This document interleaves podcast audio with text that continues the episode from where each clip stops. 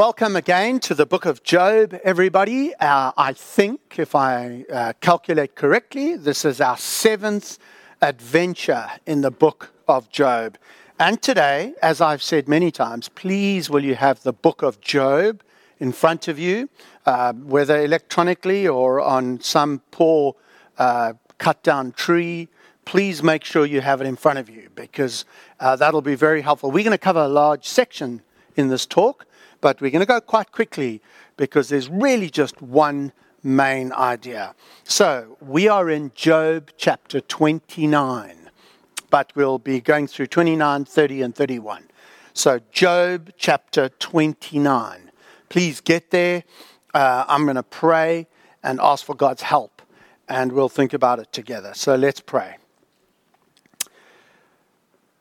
Father, we come now to these ancient written words. They haven't been doctored, they haven't been fiddled with, they have been preserved and kept perfectly for hundreds of years. And so, we as modern people, with mobile phones and technology, and even here on the internet, we come to these ancient words. What possible relevance could they have for us in 2020. Please, if you are eternal and timeless, we expect your words to be the same. So show us, teach us, we pray. In Jesus' name. Amen. Sometimes our last words can have a lasting impact. Sometimes uh, the very last things we say are often the weightiest things we've ever said. Uh, you, you, I, I, maybe you're like me, but you say lots of frivolous things lots of the time.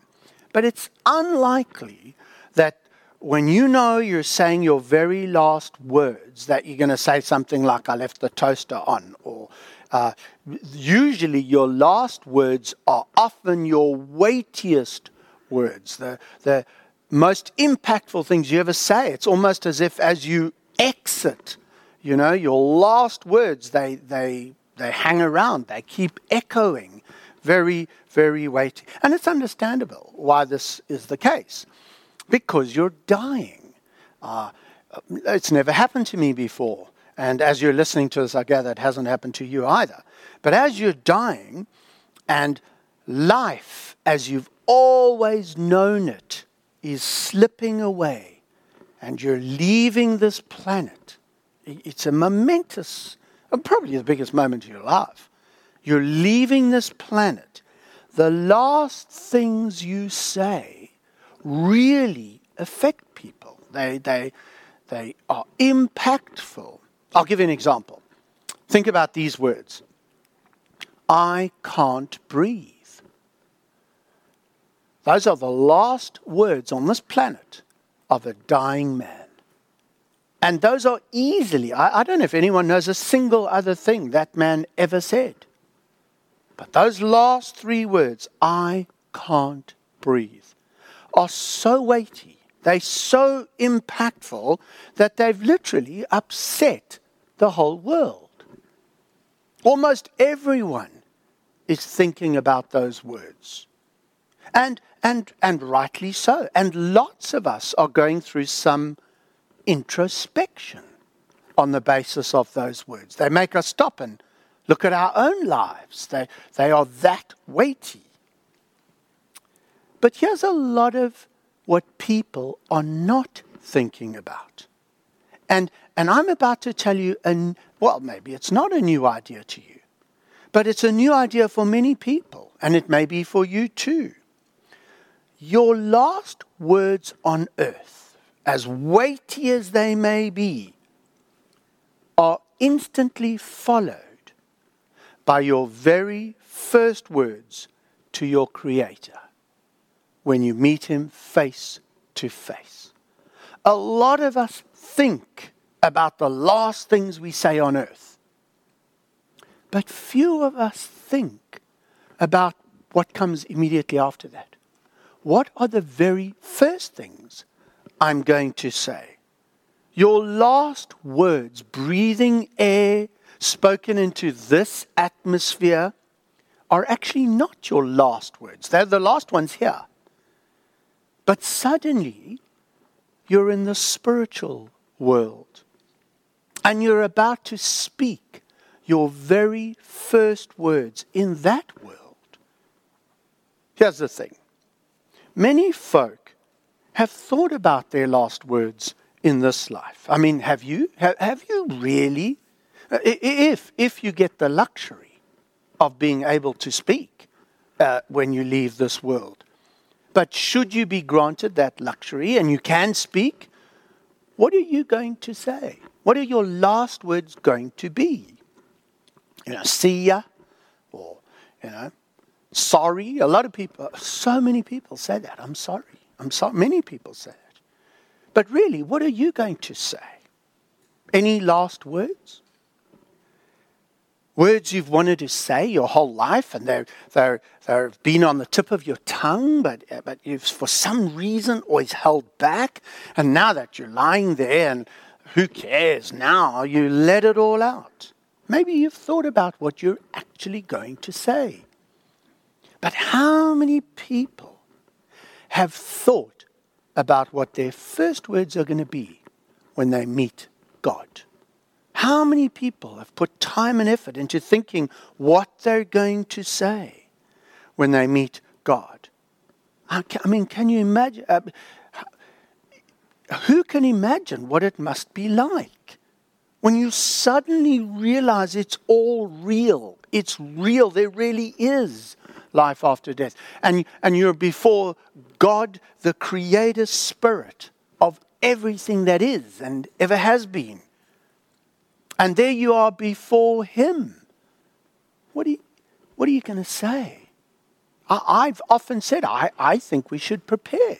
I think we should think about it, at least. You know, when you meet that gorgeous girl, you prepare. You know, you see her and, you know, you're going to meet her and you prepare, don't you? There she is in all her radiant beauty.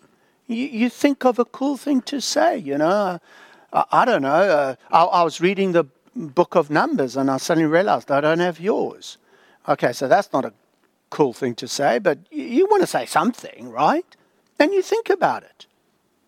Why be more prepared to meet a temporal beauty on earth than when you meet the ultimate beauty, the eternal beauty, the source of all beauty, the flawless beauty, God Himself.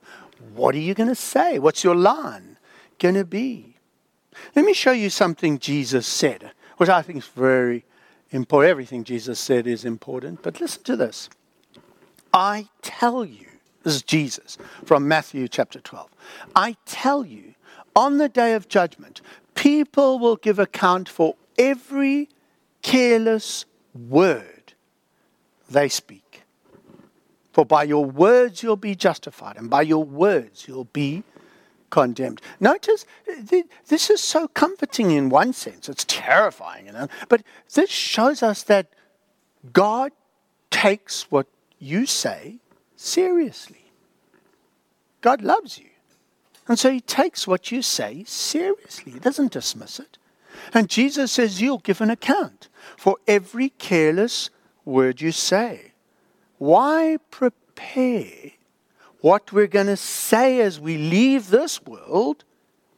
Why be prepared for what we're going to say to dying people and not be prepared for what we're going to say to the undying God?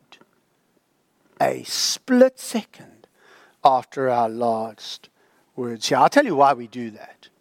And the answer is easy. It's because it's easy to sell yourself to your fellow sinners. It's easy to paint yourself as a saint to your fellow sinners. But it's much harder to say something clever to the God of moral perfection. How do you sell yourself to Him? What, what do you say to God? There you stand with God, right?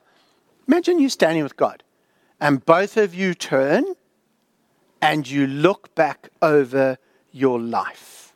You survey your existence with God.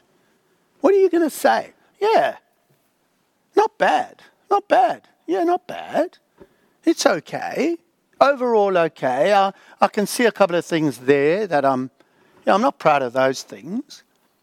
But if you look at it all, it's not bad. There's quite a bit of improvement towards the end. You can do all of that to your fellow sinners, your fellow failures. But when you do that with God, as you turn and look and see God, He's horrified. He's appalled. He still can't get over the very first slip up. He can't get over it. Even your best moments are giving him the shivers. Because Jesus said, every careless word. Now, the reason I speak like this and the reason I raise this, and I don't mind that this series in Job has been pretty heavy. You know, I'm not telling fluffy jokes here. I know it's heavy. And the reason I raise these is because today, as we look at Job 29, 30, and 31, we come to the last words of Job. This is the end. Job is going to survey his life and he's going to speak his very last words. And it's extraordinary what we're going to see. Yeah, well, Job's going to tell us three things. Here they are. I, he's looking over his life. These are his last words. And Job says three things. One, I had it all. I had it all. Job 29. Two, I've lost everything. Job 30. And astonishingly. Number three, but I am innocent. I am innocent. It's, it's an extraordinary summary of a human life. It's an amazing bunch of last words. Uh, it's not, not often, uh, in fact, I can't think of anyone who would speak like this. And so I've entitled this talk, When It Feels Like All Is Lost. And I've called it this, and I think you're going to see why as we go through. When it feels like I've lost everything. So let's look at it together. First of all, Job says, I had it all. And we're going to go, uh, admittedly, quite quickly through these verses because I want to draw one point from all of this. First of all, Job says, uh, Job 29, I had it all. We're coming to the end of Job's words. I had it all. Look at Job 29. I'll go quite quickly. He looks back over his life and he says this Oh, that I were as in the months of old, as in days when God watched over me when his lamp shone upon my head, and by his light I walked through darkness, and I was in my prime. and I hope you did smile, because there's so many phrases in the English language. You know, uh, the, the Bible has so affected the English language for whatever reason. Um, so many phrases we use, we don't even know where they come from. They come from the Bible. And here's one of them I was in my prime. When the friendship of God, verse 4, was upon my tent when the Almighty was yet with me, when children were all around me, when my steps were washed with butter, and the rock poured out for me streams of oil. Whoa, you know, uh, it's a case of how the older I get, the better it was. You know, I think we're all a bit like that. But but for Job, this was almost true. It, it was amazing. This I had it all. You know, when I when I went out to the, I even had the approbation of everyone around me. I, I, had people loved me. People thought I was amazing. Verse seven: When I when I went out to the gate of the city, when I prepared my seat in the square, that's where the who's who, the ladi does, um, sit all together. The young men saw me and withdrew, and the aged rose and stood, and, and the princes refrained from talking and laid their hands on their mouths. The voices of the nobles were hushed and their tongues stuck to the roof of the mouth. When I spoke, everyone kept quiet. Because what I said was, woo, you want to listen to that guy, you know? Uh, uh, verse 11 When the ear heard it, it called me blessed, and when the eyes saw it, it approved. Because, you know why they listened to me? you, quite honestly, because I was a good guy. Look, look, look. Because I delivered the poor who cried for help, and the fatherless who had none to help him. The blessing of him who was about to perish came upon me, and I caused the widow's heart to sing for joy. I was known as a social justice warrior. I really was. I, I fought for the weak and the disenfranchised and the widows and the poor. Uh, verse 14, I put on righteousness and it clothed me, and my justice was like a robe and a turban. I was eyes to the blind and feet to the lame. I was a father to the needy. I searched out the cause of him whom I did not know. I broke the fangs of the unrighteous and made him drop his prey from his teeth. Then I thought, I shall. Well, this is what happens. Job says, and then I thought it was always going to be this way. I had it all, and I thought I will always have it all. So look at what Job says. Then I thought, I shall die in my nest. I shall multiply my days as the sand. My roots spread out to the waters, with the dew all night on my branches, my glory fresh with me, my bow ever new in my hand. Men listened to me and waited and kept silence for my counsel. And after I spoke, they didn't speak again. My word dropped upon them. They waited for me as in the rain, as for the rain. They opened their mouths as for the spring rain. I smiled on them when they had no confidence. The light of my face they did not cast down. I chose their way and sat as chief, and I lived like a king among his troops, like one. This is so ironic, like one who comforts mourners. It, it, you go through that. Look, I don't have time to show you. There's, there's David in there, there's Adam in there. He's picking up all these biblical characters. I, I don't have time to show you all of that. But ironically, I had it all. Job looks over his life and he says, I had it all. And what do you feel when he does this? What do you, what do you want to say to Job? Don't you want to say, Job, stop looking backwards. Uh, you know, that might be something reasonable to say to him. Or you might say, Job, don't dwell on the past. Let it go. Don't dwell on the past. Why does he do this? Why does Job spend a whole chapter rehearsing the fact that he had it all? Why does he do that? Well, the answer is because this is what makes his present situation unbearable. This is what makes his suffering so bad. Job is a classic case of the disinherited prince principle. Now, forgive me. Lately, it just feels to me like I've been talking about this thing a lot. Uh, we had our life course on Wednesday night. You're welcome to go look at that. And we spoke a little bit more about this. So I feel like I'm talking about this a lot. But I'm going to tell it to you again. The disinherited prince principle is a way of understanding suffering. What it kind of like says is that all suffering is experienced as loss. All suffering is occasioned by loss. By definition, suffering is about loss, it's about losing someone. No one suffers when they haven't lost anything. Job had it all, right? Right? Think with me. When I lose something, when I don't have something that I once had, it hurts. My, my favorite illustration of this is, is if you meet someone with one eye, it hurts. They're disappointed. They used to have two eyes. But now they only got one eye, and it, it, it's not nice. It, it's something they'll have to work through. It, it's loss, it's suffering. If you meet someone with both eyes gone, they are almost inconsolable because they've lost double. They used to have two eyes, and the loss of two eyes is almost inconsolable. Now, have you ever met someone absolutely broken because they didn't have three eyes? Well, no. And the reason is because no one's ever had three eyes. No one suffers because they don't have three eyes. They only ever had two eyes. Now, uh, it's silly, but that's what the disinherit. Now, now, ratchet that up. If you had a prince who was accustomed to living in riches and a palace and having everything, who gets disinherited, well, they suffer.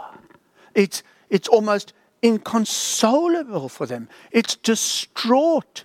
Uh, uh, sorry, it's, a, it's an, a distraught experience for them. They, the prince, can't live like us slobs. We're happy. We were never in the palace. We were never a prince. They can't come down to our level because it hurts. They experience loss. Ask Prince Harry. No, wait. Prince Harry can't get over it. So he's left the princeness, or whatever that word is, but he still lives in a palace. He's still got bodyguards. He, he can't come down. It'll hurt him too much to live like us slobs. Job is a disinherited prince. He had it all. Are you ready for the surprise?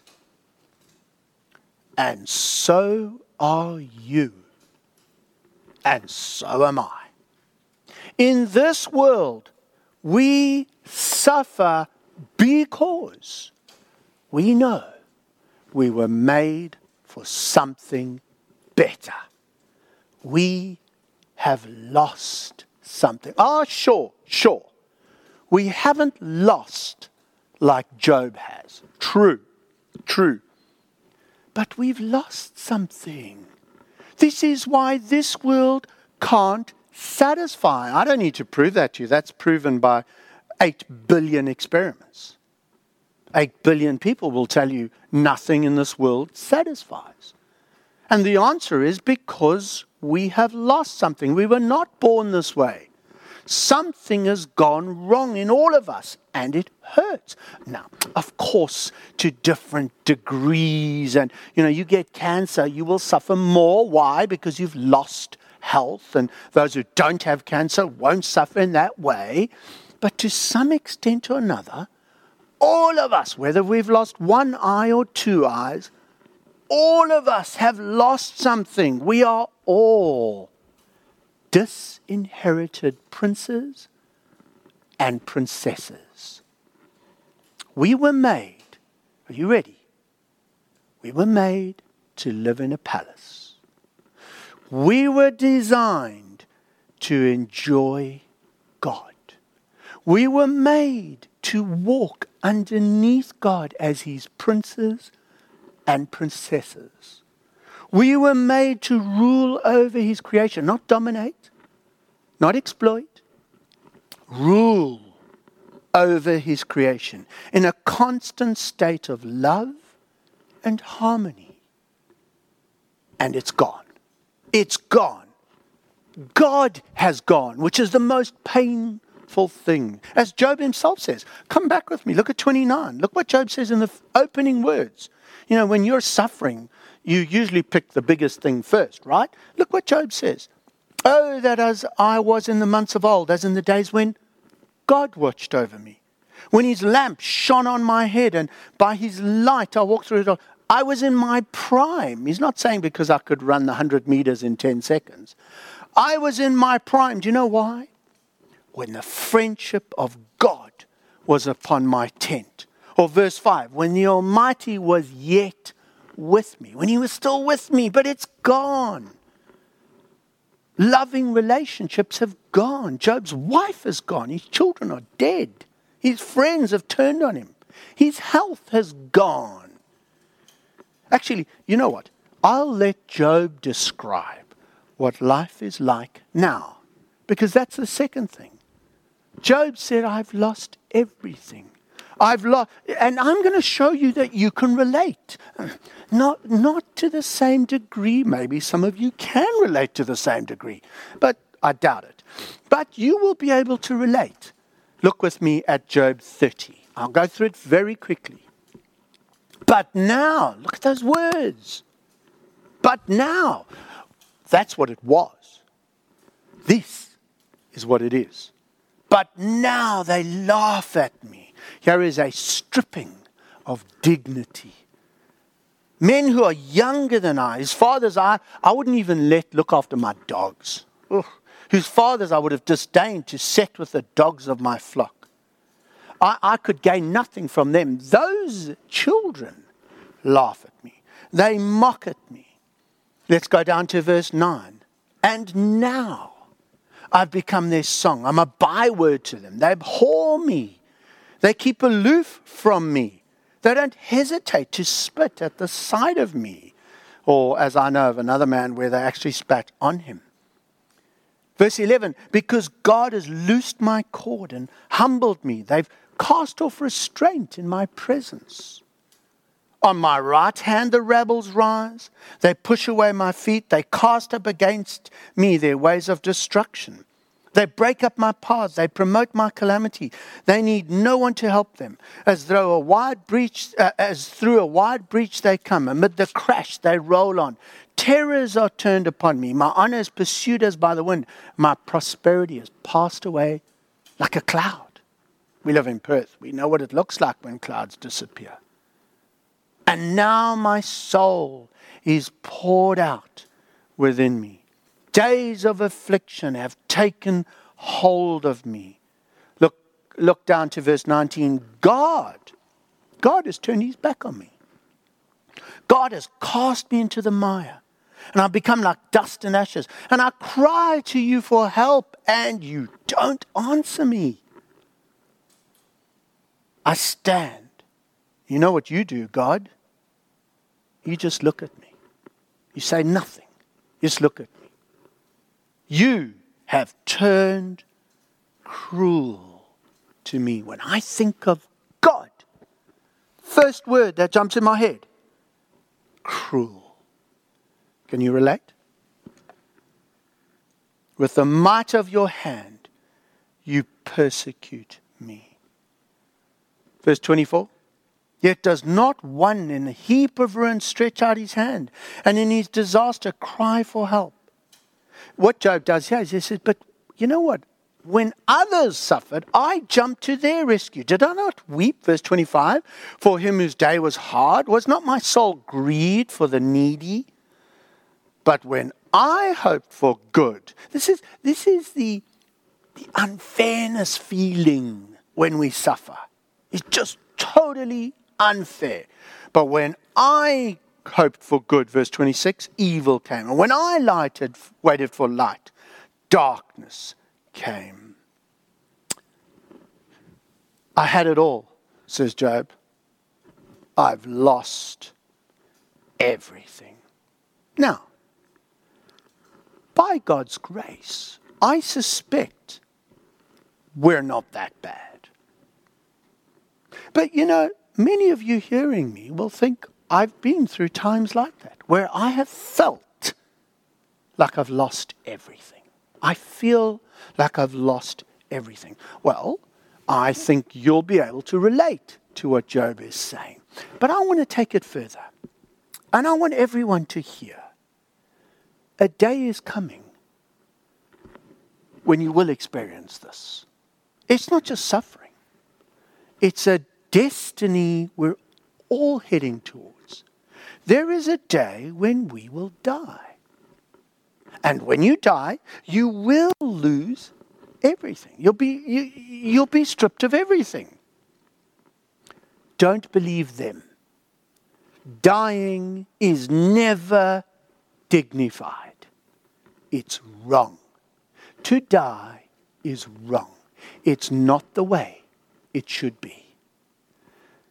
No dying is dignified. I, I remember, uh, and I'm aware children might be watching this, but I, I want to speak frankly and honestly with you. I remember seeing my dead mum when I went to say goodbye. And when she lay there dead, I remember thinking, she used to be prettier than that. It, it just was such an overwhelming sense that this is not what it should be. This is wrong. This is, this is wrong. I, like Job, in a split second looked over the past. No, no, this, this is not what it should be. Don't believe them who say that dying is natural. Don't believe them when they say you should accept it. If it was natural, why does it hurt so much?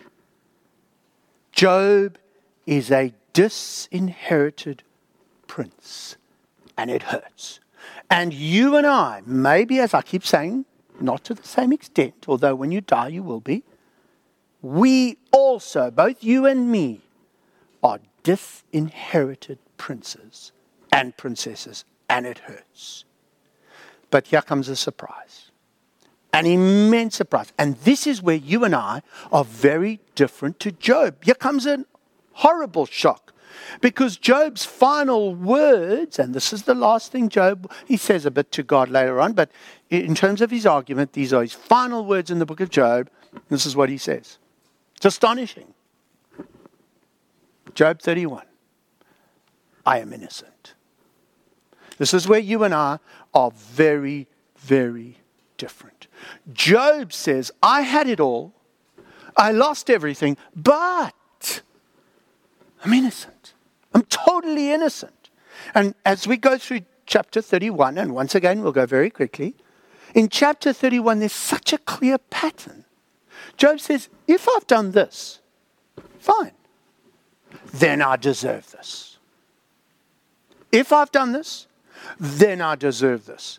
But when you go through it, what you're going to see is Job says, If I've done this, then I deserve, but I haven't. And the overwhelming message is, I don't deserve this. Look with me very quickly. So, Job's final appeal. I'm sure your Bible says that.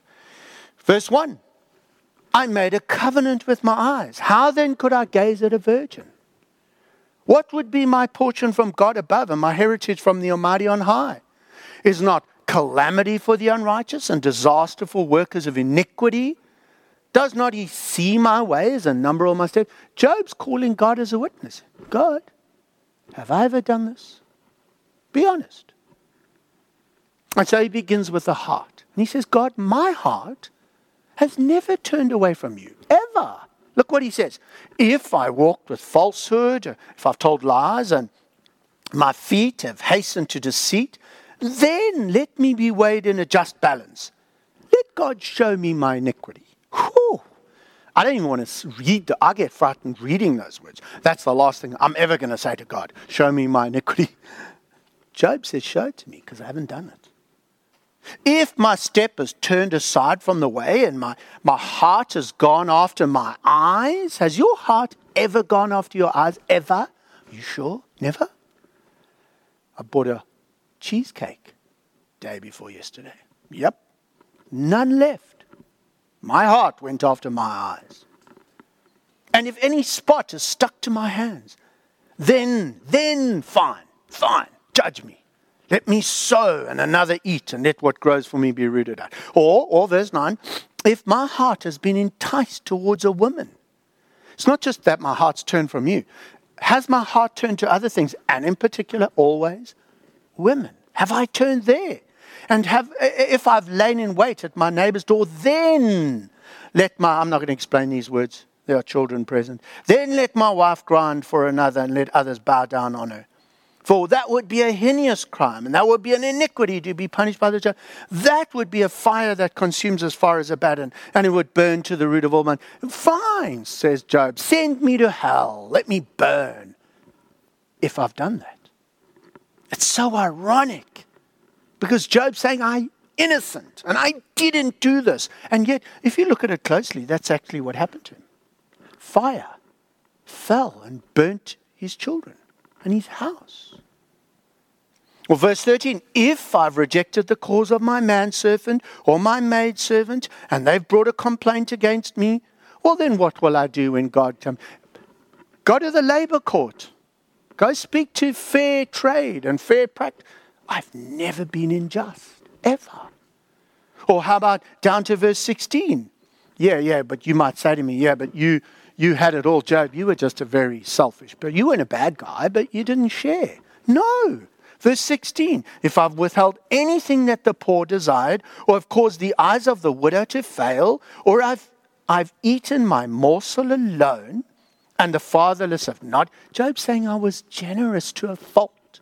I shared everything. Verse 19, I, if I've seen anyone perish for lack of clothing or the needy without covering, if his body had not blessed me, in other words, Job can say, call witnesses. You'll see lots of poor people have said, thank God for Job. If it wasn't for Job, I wouldn't have a sleeping bag or whatever. Or verse 24, yeah, Job, you know what your sin was? Is that you had it all right, but you started trusting in your riches. No, said Job. I'm innocent of that too. Verse 24 If I made gold my trust, or gold, called fine gold my confidence, if I rejoiced because of my wealth was abundant, or if that, fine, judge me. Job says, I'm innocent. I didn't do it. I'm innocent. Or verse 29 If I rejoiced at the ruin of him who hated me, that's that cool German word, Schadenfreude. When you rejoice in the suffering of the wicked. Uh, you didn't do it, but Job says, I didn't even do that. On the contrary, says Job, when my, the wicked and my enemies fell, I mourned and cried because of it. And so he carries on. Verse 38 If my land has cried out against me, and its forests, Job is even saying, You know, you greenies, even you greenies can't find fault with me because I protected the environment. Look, if I've eaten its yield without payment and made its owners breathe their last, then let what happened to Adam happen to me.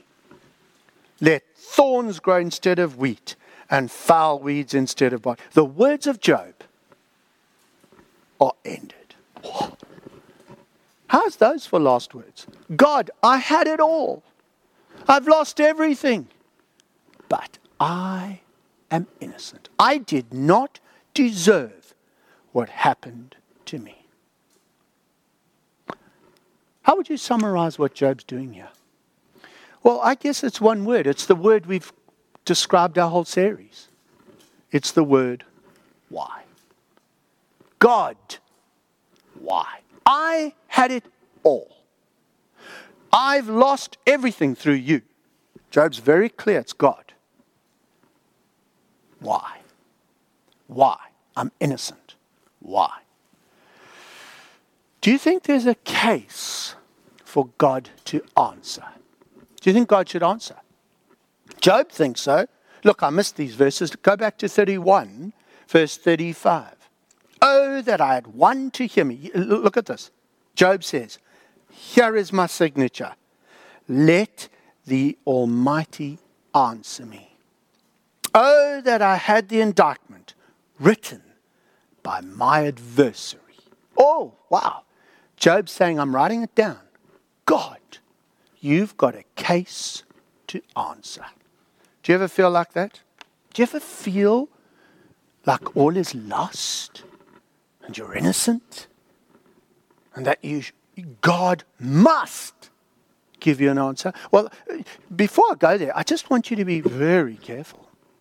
Very careful. You are not innocent like Job was, and nor am I. When I went through Job 31, I hope you looked. And as I went through it, thought, well, okay, so I'm not going to write Job 31. Those are not going to be my last words. So, what's the answer? See, here's the answer Job is not the ultimate disinherited prince. There's another. There's another. Job's experience I had it all, I lost everything, I'm innocent. Why? That experience points us to somebody else. There is the real, ultimate, disinherited prince, the real one. See, if you want to talk about loss, let me show you what loss looks like. Let me take you to a man called Jesus. Look at this. Jesus. You want to see what a prince looks like? Who, this all comes from Philippians chapter 2.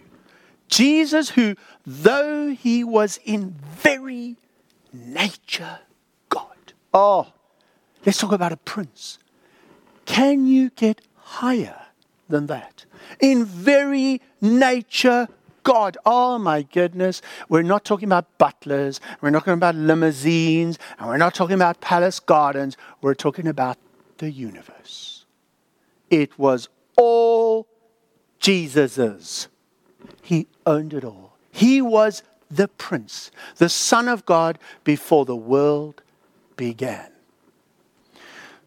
But he did not count equality with God a thing to be used for his own advantages. I hear echoes of Job there. Job, though he had it all, was generous. He didn't use it for his own advantage, nor did this prince. He did not use it for his own advantage. Oh, my goodness. But emptied himself. This prince was disinherited by his own doing. He chose to give it all up. He emptied himself. He lost everything. He had it all and he lost everything. He emptied himself and he took the form of a servant, being born in the likeness of men. Here is the ultimate prince, Jesus, who gives it all up and comes and becomes a prince on earth? No, becomes a servant on earth. He lost everything. He gave everything up. Job can say, I didn't choose this. Jesus can't say that. Jesus chose it. He was innocent absolutely innocent. He goes, Why? I want to go back to that word. Why? Why did he do it? Well, the answer is in the verses. It carries on. And being found in human form, he humbled himself by becoming obedient to the point which no man has ever gone, not Job, to the point of death, even death on a cross. Dwayne, Dwayne, lots of others have died on a cross. Yeah, that's not what I meant. It's here is the prince dying on a cross. Here is the innocent, the capital I, innocent, dying as a guilty person on the cross. On the cross, the innocent Jesus took our place on the cross, the innocent Jesus swapped places with us. You see how Job spoke about, and now on my right hand side are sinners, and I'm brought to the. Jesus is strung up, a public lynching. And on either side of him are transgressors and sinners. He has been brought from there to there. And he hangs on that cross and he did it by choice. He did it to swap places with us. He did it because you and I, Job chapter 30, are not innocent. And so the innocent traded places with us. He died our death. Dwayne, how does this help with suffering now? I can see Job's life is pointing to this. How does this help with suffering now? Well, I've got a better question for you. Here's a better question, which I thought you meant to ask. If I'm suffering because I am a disinherited prince, what's the obvious question? Will I ever be reinstated? If my suffering is because I'm a disinherited princess, Will I ever be reinstated? Will I ever be put back in the palace? Will I ever go back to being what I was meant to be? And the answer is if you're a Christian, yes, yes, yes, yes. Because look at what happened to him. Look at what happened to the ultimate disinherited prince. The verses carry on. Therefore, God has highly exalted Jesus and bestowed on him the name that is above every name. That at the name of Jesus every knee should bow. The Prince has been reinstated in heaven and on earth and under the earth, and every tongue confess that Jesus Christ is Lord to the glory of God. Bully for him. No, because he died for you, he was raised for you. You now will be raised with him. You will be reinstated. You and I, as disinherit, if, we if, if you're a Christian, you will be reinstated. You will be glorified along with him. The clear teaching of Christianity is that Christians have died with Christ. Christians now suffer like Christ. And one day, Christians will reign with Christ. And Job teaches us all of this. And we haven't even finished the book of Job. I had it all. I lost everything. I am innocent. That's what happened to Jesus. This is what happens to us. Because of Jesus, I have been made innocent. He died on that cross, taking away my sin. Though I suffer now, I will have it all. Those three things are reversed because of Jesus. That's the Christian hope in suffering. And you'll see it. We're not finished as we go through the book of Job. Because of Jesus, I've been made innocent. Though I suffer now, I will have it all do you know those last words, which are, are still haunting me myself, you know? I can't breathe. Hopefully, that'll bring some real and, and needed change. But you know Jesus' last words? It is finished. It's finished. I've done it. Jesus' last words. It's finished. What what are your last words? These are Job's last words. What are your last words going to be? I am innocent. Are those going to be your last words? No. If you're a Christian, your last words aren't that important. But I can tell you what the first words you will hear as you enter the spiritual world the first words you will hear are the same words from Jesus. When Jesus said, It is finished, and left this planet. The first words you will hear after you die are his words, not your own. And they will be, Welcome home to where you belong. Those are Jesus' words. We're not finished with the book of Job. Next week, we're going to study a new guy, Elihu. And then, very exciting, we're going to hear from God as he enters the panel discussion on suffering. But if something here has stood out for you, once again, we've got a whole team of people who would love to reach out to you and pray with you. I hope that you've heard what God says today clearly Go read Job again, think about it, and pray. Amen.